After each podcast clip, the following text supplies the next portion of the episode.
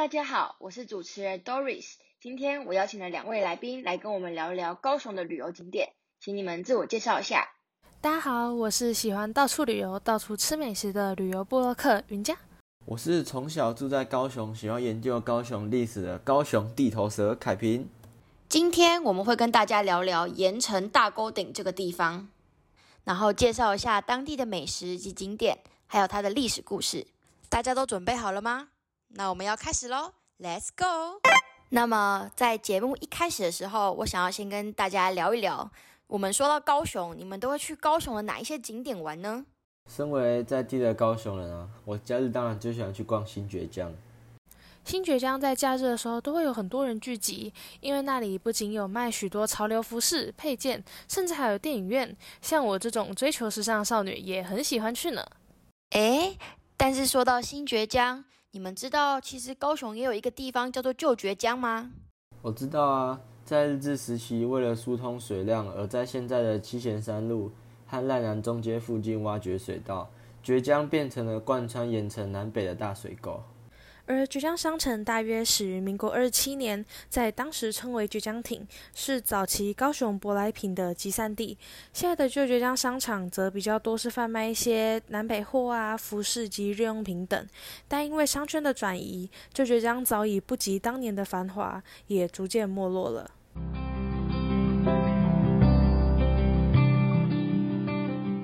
那除了刚刚说到的新爵江之外，你们还会去哪些高雄的景点呢？听说高雄有个地方很红诶，就是在高雄港旁边的那个博二艺术特区，那里不定期会有一些展览。我去高雄的时候，很喜欢去那里逛逛呢。除了主题展览啊，博二不定期也会有一些文创市集，很适合年轻人放假时去走走逛逛。但说到博二，其实博二旁边的盐城大沟顶就曾经是高雄最繁华的地区哦。这个我知道，因为盐城靠近高雄港，日治时期就有许多日本人来这里开发，并在当时规划了棋盘式的道路，使得盐城逐渐兴盛，变成了我们现在看到的这个模样。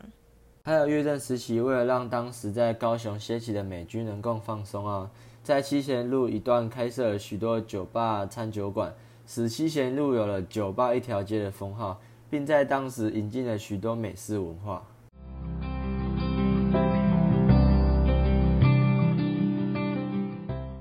哇，盐城真的是一个充满历史文化的地方哎！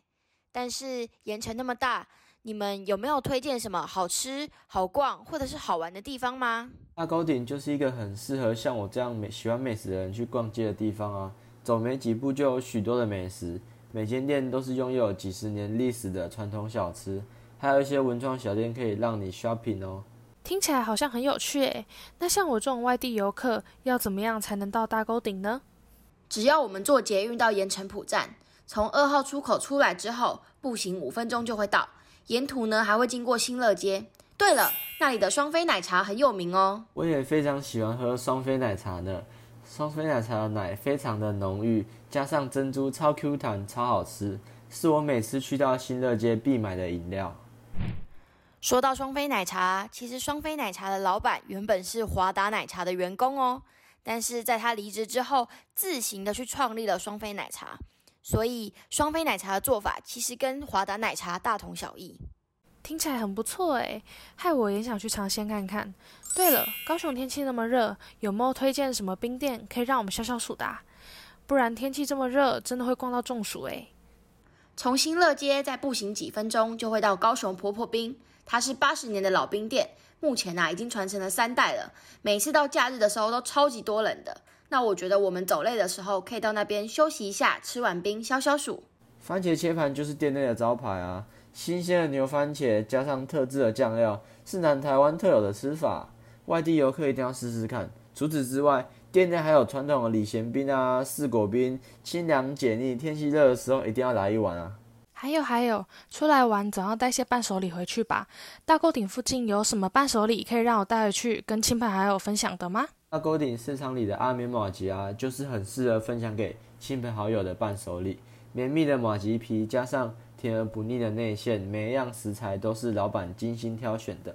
阿棉马吉不只有卖传统的麻薯，它还有卖各种水果大福，全部都是老板精心研发的，当做伴手礼送给亲朋好友，再适合不过了。听你们介绍那么多大沟顶的美食，让我好想现在就去那里大吃一场哦。大沟顶真的是一个充满历史啊，又结合新兴文化的地区，期待能够在大沟顶与你们相见哦。也谢谢两位来宾在节目里面陪伴我们聊天。那我们的节目到这边就告一个段落了。旧文化新潮流，我在市场待了一整天，谢谢您的收听，我们下次见，拜拜。